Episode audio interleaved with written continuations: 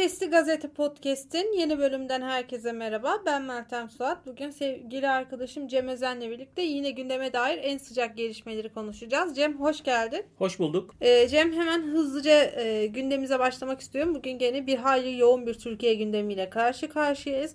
Öncelikle malum Eylül ayı geldi. Artık sonbaharın gelişiyle birlikte turizm sezonu yavaş yavaş kapanmaya başladı. Bu yıl turizm rakamlarına baktığımızda turist sayısının rekor kırdığını görüyoruz. Ancak bir takım turizmciler otellerin aynı oranda dolu olmadığını söylüyor. Özellikle e, geçtiğimiz günlerde sosyal medyaya düşen bir haber vardı. Antalya'da e, bir Rus aynı siteden 80 daire alarak e, siteyi kendi oteli haline getirmiş. Hatta iki blok arasına resepsiyon bile koymuş. Bu durumda özellikle Ruslar ev alarak yine Ruslara günlük kiraya veriyormuş bu daireleri. Yani bir nevi kaçak günlük kiralık daire işletiyormuş. Türkiye turizmi böylece yine bir sorunla daha yüz yüze gelmiş durumda oldu. Sence Türkiye bu sorunu da aşabilir mi? Evet bu sene turizm rekor kırıyor. Şöyle bir geçmişe baktığımızda 80'li yıllarda başladı Türkiye'nin turizm yolculuğu. 90'lı yıllarda da altın yıllarını yaşadı. Fakat o kadar çok yatırım yapılmıştı ki 90'lı yıllarda. Burada doğa katliamını, doğanın hoyratça kullanılmasını bir kenara bırakıyorum. O bugüne kadar gelen büyük bir yara. O kadar çok otel yapıldı ki arz talep dengesi bozuldu ve yani elde bir sürü otel, lüks otel fakat o kadar da turist alamıyor haldeydik. Böyle olunca turist profili değişmeye başladı. Bir takım pazarlama faaliyetleriyle. Daha çok Rus turist gelmeye başladı. Ondan önce Türkiye batılı Avrupalı turist çekiyordu daha çok. Sonrasında Rus turist ve bir sonraki adımda da Arap turist çekmeye başladı. Ama yaz turizmine yani plaj, deniz, güneş, kum turizmine dönersek rakamlara bakıyorum. Turizm Bakanlığı'nın açıkladığı rakamlar var. İlk 6 ay rakamları açıklandı 2023 için. Geçen yılın aynı dönemine göre %16,22 artmış Türkiye'ye gelen turist. Yeni rakam 26 milyon 700 küsür bin öyle söyleyeyim. Yani 26 milyon üzerine çıktı. İlk 6 ay için bu. Tabii 2000'li yıllarda Türkiye'nin turist sayısı 30 milyona yaklaşıyordu. Şöyle bir bakıyorum 2007'de 27 milyon olmuş. 2008'de 31 milyon. 2009'da 31 milyon. 2010'da 32 milyon. Böyle böyle 2010'lu yıllarda da artarak süren bir trend vardı. Ve rekor olarak 2019 yılına geldiğimizde Türkiye 51 milyondan fazla turist ağırlamıştı. Ama ondan sonra bir Covid oldu. 2020 yılında bu 51 milyondan 15-16 milyona indi Türkiye'deki turist sayısı. Şimdi bir toparlanma sürecinde Covid'de 2021'de 24 milyon civarındaydı. Geçen yıl bu 44 milyona çıktı. Bu yıl o 2019'daki rekorun geçileceği öngörülüyor. Yine Turizm Bakanı'nın açıkladığı rakamlar var. Turizm geliri ilk 6 ay için konuşuyorum %27 artmış ve 21 milyar doları geçmiş. Bunlar önemli rakamlar Türkiye için. World Tourism Organization, Birleşmiş Milletler'e bağlı her yıl genel turizm görünümünü, dünyadaki turizm görünümünü açıklayan bir rapor yayınlıyor. 2022 raporuna baktım. Türkiye en çok turist ağırlayan ülkeler sıralamasında 4. sırada. Yani Fransa, İspanya, Amerika ve Türkiye bu şekilde gidiyor. Sonraki gelen ülkeler ilk onu sayayım. İtalya, Meksika, İngiltere, Almanya, Yunanistan ve Avusturya. Burada bir parantez açıyorum. Bu rakamı kendimize not edelim. Yani Türkiye çok turist ağırlayan bir ülke. Türkiye dışarı kapalı, kendi haline kavrulan bir ülke değil. Türkiye çok insan ağırlayan bir ülke. Ara sıra şey muhabbetleri oluyor biliyorsun. Ya yani tanıtamıyoruz. Şunu şunu tanıtamıyoruz. Şunun şunu reklamını yapamıyoruz gibi. Özellikle mutfak konusunda mutfağımızı tanıtamıyoruz gibi. Yani sen dünyada en çok turist ağırlayan ülkelerden biriyken nasıl oluyor da kendini tanıtamıyorsun? Mesela Orada böyle bir soru işareti doğuyor. Bunu da başka analizlerde kullanmak için aklımıza yazalım. Kişi başına düşen gelire de baktım. Orada da yani kişi başına turistin bıraktığı para diyelim buna. Türkiye 4'teyken aşağı doğru gidiyor tabii. Çünkü Türkiye'ye gelen turist kalitesi rekabet ettiğimiz ülkelerin altında. Amerika 1. İngiltere 2. Almanya 3.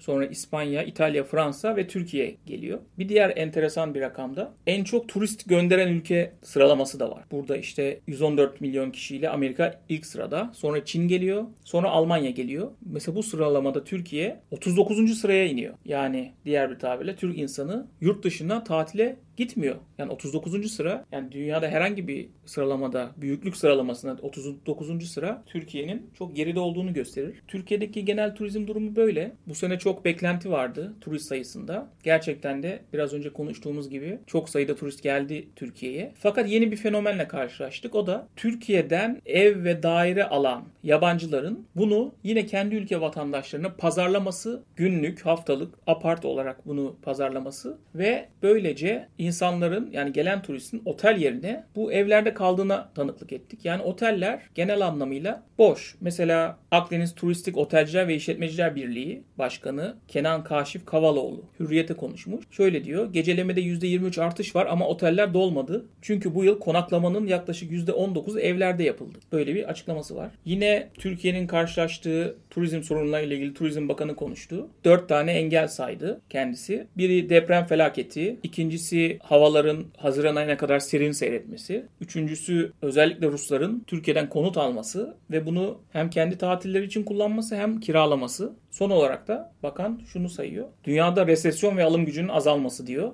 Bu son dediğinde haklılık payı var. Çünkü dünyada sıkı para politikası var özellikle gelişmiş ülkelerde. Dolayısıyla insanların refahı biraz kısıtlanmış durumda. Çok para harcayamıyorlar. Çok talep yok. Bu günlük kiralamalara gelirsek yani Türkiye nasıl kendi ayağına kurşun sıkıyor bunu görüyoruz. Kendi kendimize yarattığımız bir enflasyon problemi ve onun sonucu olarak bir emlak krizi, artı döviz krizi. Bizim bunu kapatmak için hükümetin yabancıya ev satışının önünün açılması. O kadar ki işte önce 250 bin dolardı şimdi 400 bin dolar değerinde bir ev alana vatandaşlık verilmesi. Dünyada bu mikro devletler dışında çok görülen bir şey değil. Türkiye yapıyor bunu. Kendi vatandaşı bugün ev bulamazken, kiralık ev bulamazken, ev alma durumu yokken, ev almak bu kadar kısıtlanmışken biz hala yabancıya nasıl ev satarız diye düşünüyoruz. Yani bu kendi başlı başına zaten bir sorun ama başka sorun bak turizmi bile etkiliyor baktığın zaman. Evet an, özellikle Antalya'da Ruslar ev alıyor, ucuza ev aldılar. Bunu da genelde tabii Ruslara kiralık olarak hizmet sunuyorlar. Bunun bir kısmı belki Airbnb ve Airbnb belki kayıt altında olan bir şey. Vergisi falan. Ama hiç vergisiz el altından böyle bir turizm işletmeciliği yapanlar da var. Bununla baş etmek böyle bir konjonktürde çok kolay değil. Tek tek nasıl mücadele edeceksiniz? Antalya valisi Ersin Yazıcı hemen bir açıklama yapmış. Böyle valiler böyle büyük büyük açıklama yapar. İşte demiş ki kiralanan evler mercek altına alınacak hemen. Denetlensin çağrısı var çünkü turizmcilerin. İşte Antalya Emlakçı Odası ile bir araya gelmişler. Sorunlarını dinlemişler falan filan. Bir açıklaması var. İşte diyor talimat verdim diyor bunu diyor bakın falan diyor. Ama en son bir cümle var. Diyor ki bina bina dolaşmıyoruz ama kayıt dışı işlemlere yönelik ihbarları hassasiyetle değerlendiriyoruz. Yani Sayın Vali diyor ki ya nasıl uğraşayım ben ev ev baskın mı yapayım sen kiralıyor musun kiralamıyor musun diye. Bununla baş etmek e, zor. Türkiye gibi kayıt dışı ekonominin hala güçlü olduğu ülkelerde zor. Çok enteresan bir vaka yani ekonomi açısından da çok enteresan bir vaka. Yani aslında enflasyonun yükselmesiyle başlayan süreç bir emlak krizine yol açıyor. Emlak krizinden kurtulalım diye atılan adımlar ki yanlış adımlar bunlar. Başka sorunlara yol açıyor. Böyle sorunlar böyle zincirleme gidiyor. Yani şey olarak da bir iktisat case'i olarak da ben enteresan buluyorum bu Türkiye'nin başına gelen olayı. Şimdi evet dediğin doğru. Özellikle ben de yabancılara e, konu satışının biraz olsun sınırlandırılması gerektiğini düşünüyorum. Çünkü bu Antalya örneğinden de görüyoruz şimdi. E, bir Rus nasıl 80 tane daire alıp hani kendi e, kaçak otelini inşa edebiliyor bir yerde ve ben şunu merak ediyorum. Bir, ben şimdi sıradan bir vatandaş olarak örneğin İstanbul Şişli'de gidip aynı sitede 80 daire alabiliyor muyum? Yani bir konut satışı sınırı yok mu ve bu 80 daireyi aldığımda bana mesela tabu müdürlüğünden kimse demiyor mu? Sen aynı sitede 80 daireyi ne yapacaksın diye. Çünkü bu yatırım amacıyla alınmadığı ayan beyan ortadayken kimse hani bu vatandaşı engellememiş ve o hani kendince nasıl olsa Türkiye'de kayıt dışı bir sistem var. Ben hani bu evleri kiralasam da kimse bana bir şey diyemez diye e, kendi bir yerde otelini inşa etmiş oldu. Ben o yüzden şunu merak ediyorum. Hani bu evleri alırken herhangi bir sınırlama getirilmiyor mu? Az önce de söylediğim gibi mesela ben gidip mesela senden 80 tane ev alabiliyor muyum? Senin aynı sitede var olan 80 evinin tamamını alabiliyor muyum? Ve bunu e, kimse denetlemiyor mu? Çünkü bir yerde aslında benim aklıma şöyle bir ihtimal de geliyor. Bu 80 ev satışını sadece yabancıya konu satışı değil. Bunu başka türlü mesela para aklamak için de aynı siteden 80 daire alınabilir. Demek ki bunun da bir denetime tabi olması lazım ama Türkiye lafta hukuk devleti, pratikte ise denetimlerden oldukça uzak yaşayan bir e, ülke haline geldiği için aslında hani sorunun cevabı da kendi içerisinde ki şimdi Cem başka bir konumuz daha var yine sığınmacılarla ilgili. Bu sefer de Antalya'dan Kuşadası'na geçiyoruz. Sosyal medyada özellikle son 1-2 gündür viral olan bir görüntü var. Bu görüntüye göre Kuşadası Kadınlar Denizi plajına 30 kişilik bir kaçak göçmen botu yanaşıyor ve bu göçmen botu güpe gündüz e, plajdakilerin gözü önünde bottan inerek Kuşadası sokaklarında dağılıyorlar ve gözden kayboluyorlar. Şimdi böyle bir ortamda Türkiye'de hala düzensiz göçü engelleyememiş olduğu ayan beyan ortada bu görüntüyle birlikte. Bu iş ne zaman bitecek sence? Evet göç konusunda çok mağdur ülkelerden biriyiz. Tabii kendi kendimizi mağdur ettik. Bu bir gerçek. Kuşadası'ndaki olay biraz enteresan. Yani diğer kaçak bot, göçmen, sığınmacı kaçışlarından biraz farklı açıkçası. Biraz beni şaşırttı. Şundan dolayı mesela dağın başına bir bot çıkıp kaçak olarak belki bazı şeyler yapabilir. Yani ülkeye kaçak girebilir. Sonuçta her santimetre kareyi denetlemek aslında görevi diyoruz güvenlik kuvvetlerinin ama bu da mümkün değil açıkçası. Fakat beni endişelendiren gayet meskun mahal bir yere, bir plaja, herkesin gözünün önünde sınırın ötesinden bir botun gelip çıkarma yapabiliyor olması. Yani şunu sormadan edemiyor insan. Hiç mi sahil güvenlik yok, hiç mi koruma yok? Bu kadar mı zayıf durumda? İnsan düşünmeden edemiyor. Tekrar ediyorum.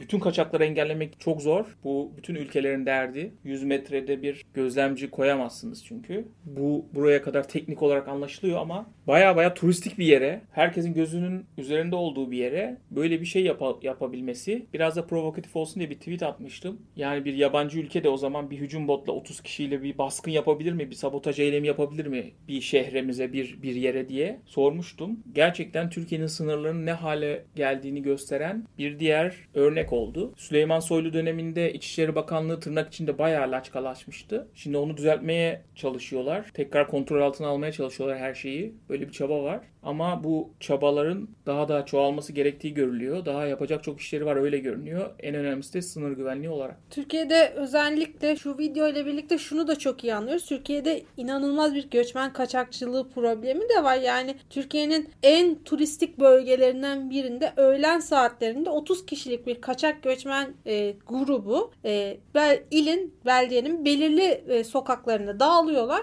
ve ondan sonra kimse bu insanlara sen nereye gidiyorsun demiyor. Tabii ki hani plajda bir e, güvenlik görevlisinin beklemesini hani çok öngöremeyiz ama e, şöyle bir şey var. Şimdi bu insanlar sınır denizden Ege denizinden bu tarafa geçerken dediğin gibi sahil güvenlik tarafından denetlenmiyorlar. Mesela aynı şekilde Türkiye'den Yunanistan'a e, bir gö- kaçak göçmen botu ilerlediğinde Yunan sahil güvenlik ekipleri buna e, kendi karasularında müdahale ediyor ve bir push-up yaparak Türkiye'ye geri gönderiyor bu sığınmacıları. Ama Türkiye'nin sınırları o kadar kevgire dönmüş ki yani ciddi bir sınır güvenliği problemimiz var. Senin dediklerine ben de katılıyorum. Bu 30 kişilik göçmen e, botu ayan beyan bir şekilde şu anda Kuşadası'nın çeşitli yerlerinde e, dolaşıyorlar ve e, kimse de bu insanlara siz nereye gidiyorsunuz, nereden geldiniz diye soramıyor. Çünkü bu insanlar bir yerde ortadan kayboldu. Şu an belki de Türkiye'nin çeşitli illerine dağıldılar ve kimse onları takip edemeyecek. E, Türkiye'de e, inanılmaz bir kayıt dışı göçmen e, sorunu var ve bu sorunu çözmek için aslında ne muhalefet ne iktidar hani doğru dürüst bir adım atıyor ki seçimlerde de en büyük vaatlerinden biri buydu. Ama bu video ile birlikte e, şunu da artık iyice anlamamız lazım. Türkiye'nin kara suları da kara sınırları da e, bayağı kevgire dönmüş durumda. Bu durumda hani e, devletin bir an önce önlem alması gerekmiyor mu? Çünkü az önce de dediğim gibi bir sığınmacı grubu ki kalabalık bir sığınmacı botu gayet şişme botlarla Kuşadası gibi bir yere çıkarma yapabiliyorlar. Senin dediğin doğru. Demek ki bir e, hücum e, grubu gelse ve Kuşadası sahilinde insanlara saldırsa kimse siz o insanlara ne yapıyorsunuz diyemeyecek. Çünkü sınırda bekleyen, Türk e, sınırlarında bekleyen kimse yok. Şimdi bir başka gündemimiz daha var. E, bu sefer birazcık spor camiasının içinden bir gündem. Fenerbahçe Tüzük Tadili Genel Kurul toplantısında Fenerbahçe'nin stadının ismi Şükrü Saraçoğlu stadı yerine Atatürk Stadyumu olarak değiştirilmesine karar verildi. Ve yönetim kurulu da bu kararı onayladı. Saraçoğlu ailesinin de onayı alınmış. E, aile de karardan çok memnun olduklarını dile getiriyor. E, şimdi ben sana sormadan önce açıkçası şöyle düşünüyorum. Kendi e, görüşlerimi de aktarayım. E, tabii ki ben Türkiye'de stat isimlerinin Atatürk özellikle son birkaç senedir Atatürk isminin silinmesine karşılık Fenerbahçe Spor Kulübü'nün hem böyle bir adım atması ki ikinci adımı da yönetim kurulunda ve milli voleybolcu Eda Erdem'in heykelinin Yoğurtçu Parkı'na dikilecek kararı alınmasıydı. O da çok güzel bir gelişme. Ancak ben birazcık şöyle bir esprili yaklaşayım. Şimdi Fenerbahçe Spor Kulübü'ndeki özellikle e, sportif anlamındaki başarısızlıklar e, son birkaç yıldır taraftarın en büyük şikayet konusu. Bana biraz şey gibi geliyor. Fenerbahçe'nin aniden stadın isminin değiştirilmesi. Nasıl ki CHP'de şu an Kemal Kılıçdaroğlu dönemi yaşanıyor ve Kılıçdaroğlu istifadan her seferinde kaçınıyor. E, seçmenin e, istifa çağrılarına kulak tıkıyorsa Ali Koç da kendi taraftarlarının istifa çağrılarını umursamıyor ve işine gelince konuyu Atatürk'te geçiştirmeye çalışıyor. Sen ne düşünüyorsun bu Fenerbahçe Atatürk Stadyumu ismine? Evet gerçekten ikisi arasında bir paralellik var. Fenerbahçe Stadı'nın ismi 98 yılında Aziz Yıldırım Stadı yenileme çalışmasına başladığında ismi koyuldu. Şükrü Saraçoğlu eski başbakan aynı zamanda eski Fenerbahçe kulübü başkanı. Aslında Türkiye'nin çok hatırlamak isteyeceği çok reklamını yapmak isteyeceği bir kişi değil. Varlık vergisi uygulamasını getirmesiyle tanınıyor. Bununla ilgili Türkiye toplumunun kötü hafızaları var. Ama bir şekilde Türkiye'de bu isim verme konusu zaten ayrı bir tartışma. Bir isim kavgası yaşanıyor. Burada bir parantez açayım. Özellikle çok eski yerlerin bile ismini değiştirmekten imtina etmiyorlar, kaçınmıyorlar. Ben İstanbul'un eski bir semtinde oturuyorum. En eski semtlerinden birinde oturuyorum. Fatih'te oturuyorum. Yani buradaki sokak isimleri belki 100, belki 150 yıllık, belki daha fazla olanlar da vardır. Buna rağmen özellikle bir popülist şekilde bir şehit isimleri verme furyası var. İnsanların şehit isimlerini yaşatma kaygısını anlıyorum. Şehit isimleri verilebilir belirli yerlere ama 100 yıllık bir sokağın ismini değiştirip şehit şu şu isminin verilmesini mantıklı bulmuyorum o şehrin hafızasına, o kültürün hafızasına vurulmuş bir darbe oluyor. Şehitin anısını yaşatmasında da ne kadar hizmet ediyor o da tartışılır. Yani yeni bir yere, yeni kurulan bir yere isim verilebilir. Öyle verilmeli. Devamlı olarak isim değiştirmek bizim hafızamızda iyi bir yer tutmuyor. Yani bir, yani bir roman okuduğunuz zaman artık herhalde bir 30 yıl önceki falan bir roman okuduğunuzda oradaki isimler isimler hep değişiyor. O hafıza bir türlü aktarılamıyor. Böyle kendi kendini yiyen bir kültür gibi hissediyorum ben. İsim konusunda da böyle, diğer başka konularda da böyle. İşte Fenerbahçe stadında da o dönem Şükrü Saraçoğlu ismi verildi. Öyle kaldı. Başarısız olan pek çok yönetici başarısızlıklarının üstünü örtmek için kendi alanı dışında farklı konulara eğilir. Ali Koç büyük umutlarla geldi Fenerbahçe'nin başına 5-6 yıl önce. Fakat ortada bir sportif başarı yok. O sportif başarısızlığı bir nevi örtebilmek için farklı yollara giriyor. Mesela profesyonel döneme girmeden önceki şampiyonluklar da sayılsın diye bir furya başlattı. Böyle olunca Fenerbahçe'nin yıldız sayısı değişiyor. Ki federasyona da bunu kabul ettirme yolunda bir komisyon kurulması kararlaştırıldı. Yani böyle sporla ilgili olmayan şeyler etrafında dolaşıyor Ali Koç. Mesela Atatürk ismini vermeye çalışıyor şimdi. Stada vermeye çalışıyor diyeceğim. Çünkü ben verebileceği konusunda şüpheliyim. Çünkü İstanbul'da zaten bir Atatürk stadı var. Atatürk Olimpiyat stadı var. İkinci bir Atatürk stadını nasıl verecek onu bilmiyorum. Zaten bu stad isimleri sponsorlar devreye girdikten sonra farklı bir yola girdi. Artık sponsor isimleriyle anılıyor stadlar. Yani nasıl olacak? İşte bir firmanın ismi Atatürk stadı mı olacak? O, o nasıl karşılanacak? Bu tip sorunlar var. Ama sorunun temeli başarısız olan yöneticinin konuyu, ana konuyu, tartışma konusunu farklı yerlere çekip kendisinin konuşulmasını engellemek. Genel politika bu. Ali Koç da bunun peşinde zaten. Eda Erdem Dündar'ın da heykelini dikiyorlar. Yani başarılı olmadı diyemeyiz. Bu podcast'te de konuştuk zaten. Filenin Sultanlarının başarısını. Ama işi alıp heykelini dikelim demek yine birazcık bana overreaction gibi geliyor. Hep uçlara taşıyoruz olayı. Bakalım bundan sonra ne olacak? Ya ben birazcık popülist olarak görüyorum. Tamam bu sadece Fenerbahçe özelinde değil. Tamam ben de Galatasaraylıyım ama aynı şey Galatasaray Spor Kulübü de yapsaydı e, onu da popülist olarak adlandıracaktım. E, çünkü senin dediğin gibi bir kent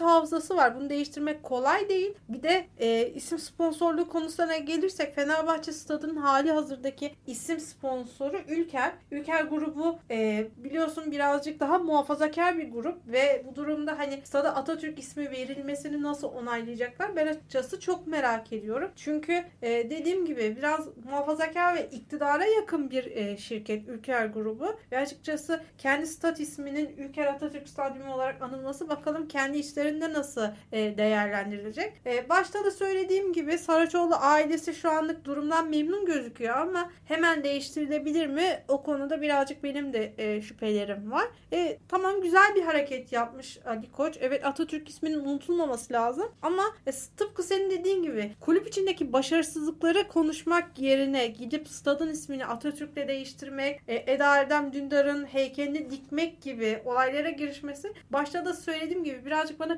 Kılıçdaroğlu CHP'si gibi geliyor. Zaten sosyal medyada da çok dolaşan bir e, caps var. E, dinleyicilerimiz de biliyorlardır. Ali Koç'la Kılıçdaroğlu'nu yan yana montajlanmış bir şekilde gösteren e, caps. E, ve hani bu Atatürk çıkışından sonra ben biraz daha o caps'i gözümün önüne getirmeye başladım. İkili e, başkanın da e, vizyonları birbirine benzer bir şekilde ilerlemeye başladı. Şimdi son olarak Kılıçdaroğlu'ndan bahsettik. CHP'nin 100. yılından devam edelim. Cumhuriyet Halk Partisi 9 Eylül'de 100. yılını kutladı. Hem İstanbul'da hem de Ankara'da yapılan konferans ve etkinliklerle partinin 100. yılı kutlandı. Cumhuriyet Halk Partisi dünyanın en köklü siyasi partilerinden biri. 100 yaşına getirmek bir parti hiç kolay değil. Ancak 100. yılını değerlendirmeden önce şöyle ilginç bir kampanya da başladı. CHP'nin 100. yılında. Sosyal medyada epey konuşulan bir kampanya bu. Genç bir aktivist kız. E, Türkiye Simge Curani sosyal medyada Twitter'da başlattığı bir e, video aktivistlik kampanyasıyla Kılıçdaroğlu istifa demeye çağırdı bütün CHP seçmenlerini. 7 gün boyunca Kılıçdaroğlu'nun her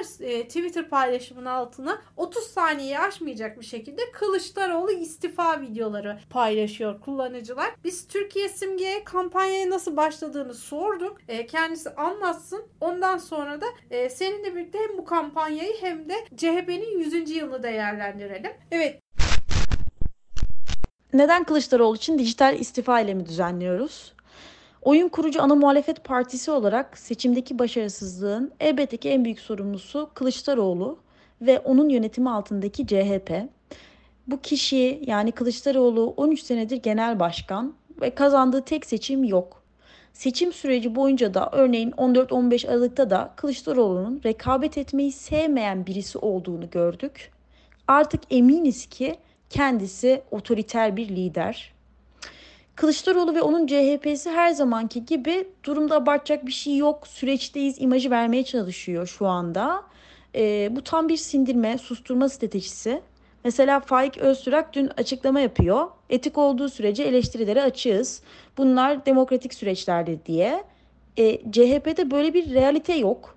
Bir kere CHP'de etiğin ne olduğuna CHP kök salmış Faik Öztürk gibi isimler bakıyor.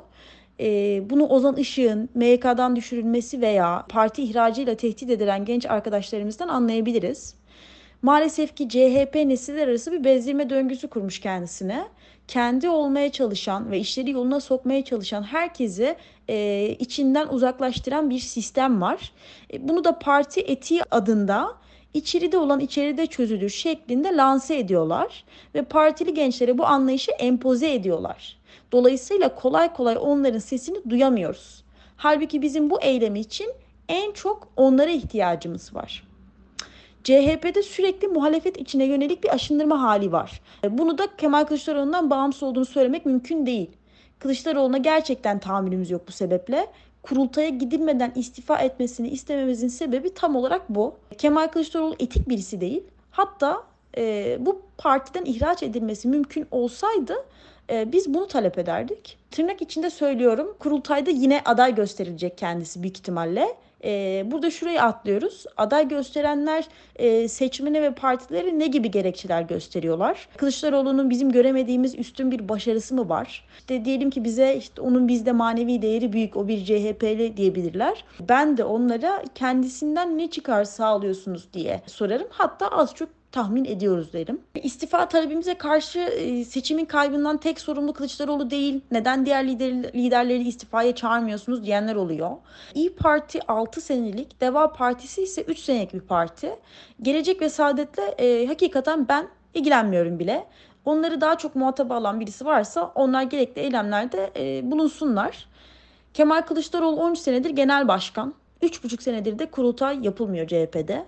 Bunun artık vahametini anlamayanlar varsa lütfen siyaset ederse siyaseti bıraksınlar. Benim CHP ve Kılıçdaroğlu protestomun e, cevabı niye Akşener'i istifaya çağırmıyorsun olamaz. Sonuç olarak ortada ayan beyan bir yüzsüzlük durumu var. Bu kadar yoğun ve travmatik bir seçimden sonra insanların fiziksel olarak katılım göstermek istemeyeceklerini düşündüm. İsteyen elbette ki yine düzenleyip gidebilir. Fakat dijital olarak aslında ölçeklenmek çok daha kolay. Bir şehre bağlı kalmıyorsunuz. Ayrıca eylemde sadece tweet atmak yerine yüzünüzü atmak, anonimseniz siyah ekran üzerine sesinizi atmak daha çarpıcı bir etki oluşturuyor. Ben buradayım dedirtiyor. E, bu sebeple lütfen çekinmeyin. Duygu ve düşüncelerinizi net bir mesajla paylaşın. Ben mesajımı buradan da vereyim. Kemal Bey lütfen istifa edin. Cem, e, Türkiye'nin de anlattıklarını dinledik. Hem sen bu kampanya hakkında ne düşünüyorsun hem de CHP'nin 100. yılı hakkında ne düşünüyorsun? CHP Türkiye'nin en eski partisi. Dünyanın da en eski partilerinden biri. 100 yıl yaşayan parti. Kimliğini kaybetmeden çok yok. Aslında kolay değil tabii 100 yılı aşmak. Son 100 yıldaki gelişmelere baktığımızda, ideolojik gelişmelere de baktığımızda 60'lı yıllarda gelişen konjonktür CHP'yi ortanın solu hareketiyle buluşturdu. CHP siyasi yelpazenin solunda kalmayı tercih etti. Tercih etmeyenler zaten ayrılıp bir sağ CHP diyeceğim parti kurmuştu o yıllarda Güven Partisi. Sonrasında Ecevit partinin o kurucu ve biraz da elit kalan yapısını değiştirerek daha halkçı bir, daha tabana yakın, daha insanlara yakın, geniş halk kesimlerine yakın bir parti haline çevirdi. Ve bunda da oldukça başarılı oldu. 12 Eylül'de kapatıldı CHP. Aslında CHP hikayesi burada bitmiş olmalıydı veya bitecekti. Onun yerine SHP kuruldu. SHP daha kendi iç dinamikleri olan, daha Avrupa Sosyal Demokrat Partilerine yakın ve kendi içinde de aslında baktığımızda e, tutarlı bir partiydi. Fakat ne olduysa oldu 92 yılında Deniz Baykal ben CHP'yi kuracağım dedi. CHP'yi kurdu. SHP tırnak içinde konuşuyorum. Daha internasyonel kalıyordu ve daha milliyetçi, daha ulusalcı kanat bundan haz etmiyordu. Daha sonra dünya siyaset tarihinde gerçekten az bulunan bir olay. Yani daha küçük bir parti, daha büyük bir parti yuttu. CHP, SHP birleşti. Aslında birleşmedi. SHP, CHP'ye katılmış gibi oldu. Yani daha büyük bir parti CHP'ye katıldı. Bundan sonra Deniz Baykallı bir CHP izledik. İlk başta o da Avrupa Sosyal Demokrasisi'ne yakınmış gibi bir hava yakaladı. Fakat 2002 seçimlerinde İslamcı AKP'nin Türkiye'yi ele geçirmesine engel olan rejim savunucusu bir parti olarak kendini konumladı.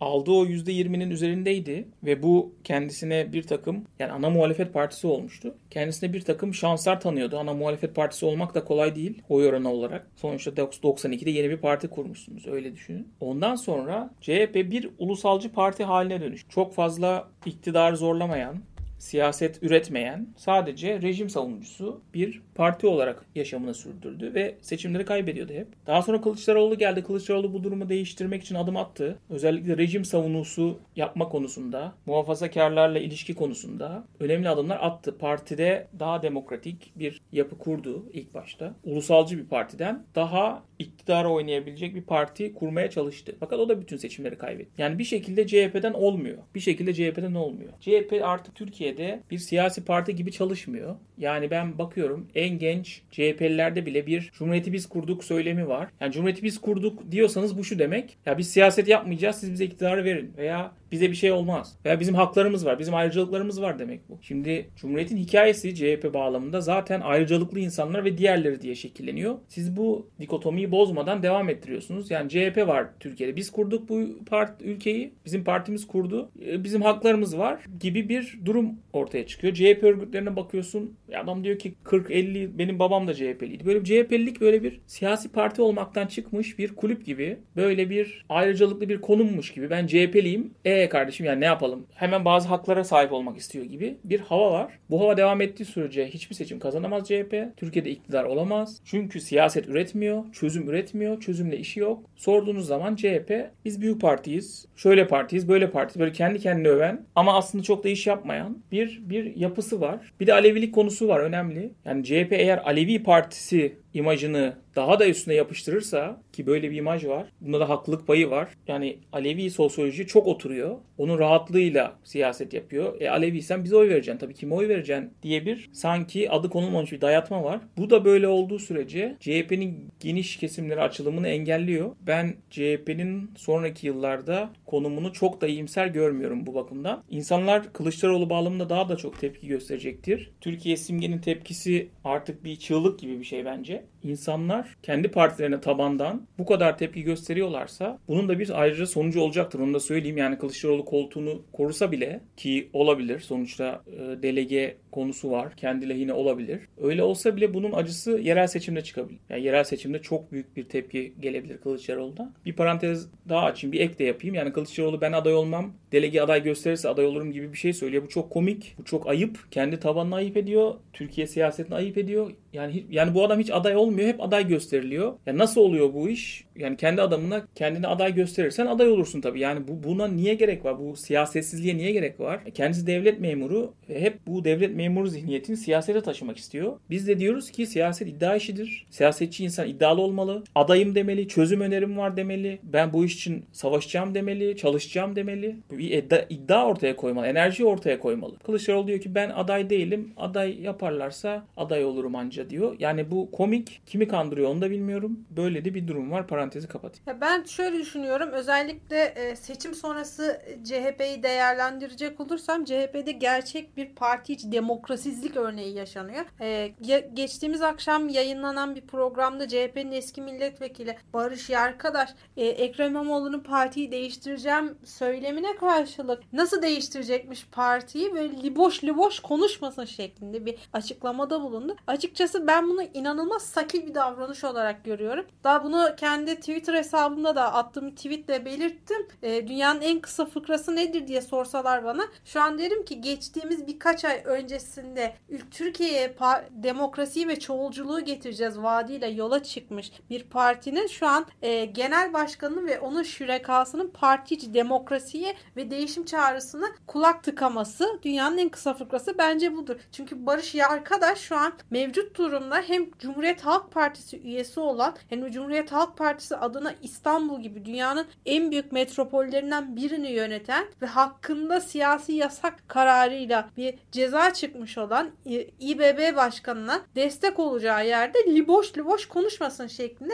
hakaret ediyor bir yerde. Ve cidden çok sakil buluyorum. Ben e, geçtiğimiz günlerde katıldığım bir etkinlikte birden fazla genç arkadaşımla bir araya geldim. Orada da Cem e, gençler kendi aralarında diyorlar ki bu yerel seçimde eğer Kemal Kılıçdaroğlu CHP'nin başında kalmaya devam edecekse biz Cumhuriyet Halk Partisi'ne oy vermeyeceğiz ki bu gençlerin büyük bir kısmı Bakırköy, Kadıköy gibi CHP'nin İstanbul'da kaleleri olan ilçelerde yaşıyorlar. Orada bile CHP'nin kazanamaması durumu ihtimali var. Ama buna karşılık parti içinde Barış Yarkadaş, Eren Erdem gibi insanlar koltuk sevdası uğruna seçmenin çağrılarına kulak tıkıyorlar. Ve ben bu durumda hani Cumhuriyet Halk Partisi'nin nereye kadar dayanacağını bilmiyorum. 5-6 Kasım tarihleri arasında büyük bir kurultay gerçekleşecek. Kemal Kılıçdaroğlu senin de dediğin gibi ben aday olmayacağım ama genel kurul aday gösterirse tabii ki hani arkadaşları kırmam dedi. Biz bu zehirli oku e, altılı masa beni aday gösterirse aday olurum açıklamasında da yemiştik. Artık yemiyoruz muhalif seçmen olarak. Kemal Kılıçdaroğlu senin de dediğin gibi tipik bir memur zihniyetiyle e, ben aday olmayayım ama başkası beni aday göstersin diyerek dolaylı yoldan kendini dayatıyor. Hani parti içinde de Kılıçdaroğlu'na yakın olan belediye başkanlarının görevlerine devam edeceği, değişim çağrısını destekleyen belediye başkanlarının ise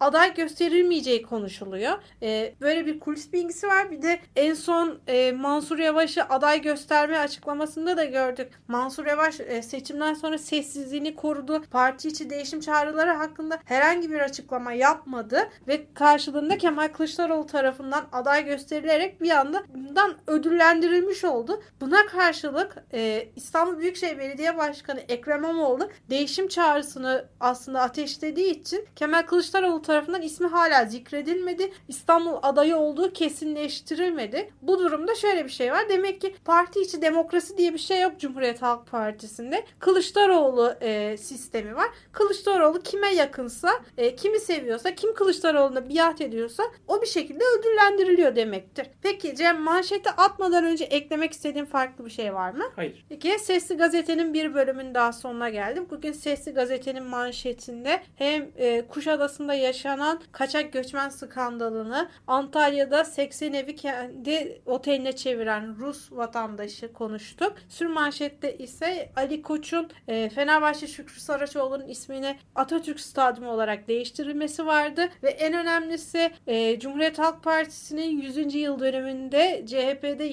yaşanan parti içi gerilimleri konuştuk ve e, genç bir aktivist kız olan Türkiye Simge Curani'nin başlattığı dijital aktivizm kampanyasını değerlendirdik kendisiyle birlikte ve Sesli Gazete'nin bir bölümünden sonuna gelmiş olduk. Sesli Gazete'nin geçmiş bölümlerini yeniden dinlemek ve yeni bölümlerimizden haberdar olmak için bizleri Spotify, iTunes ve Google Podcast kanallarımızdan takip edebilirsiniz. Ayrıca podcast ile ilgili her türlü görüş ve öneriniz için Twitter slash Ahmet Cem Özen ve Twitter slash Meltem Suat adreslerinden bize ulaşabilir. Daktilo 1984'ün diğer içerik ve yayınlarına göz atmak için web sitemizi ziyaret edebilir. Son olarak YouTube kanalımıza abone olup katıl butonuna tıklayarak bizleri destekleyebilirsiniz. Hoşçakalın.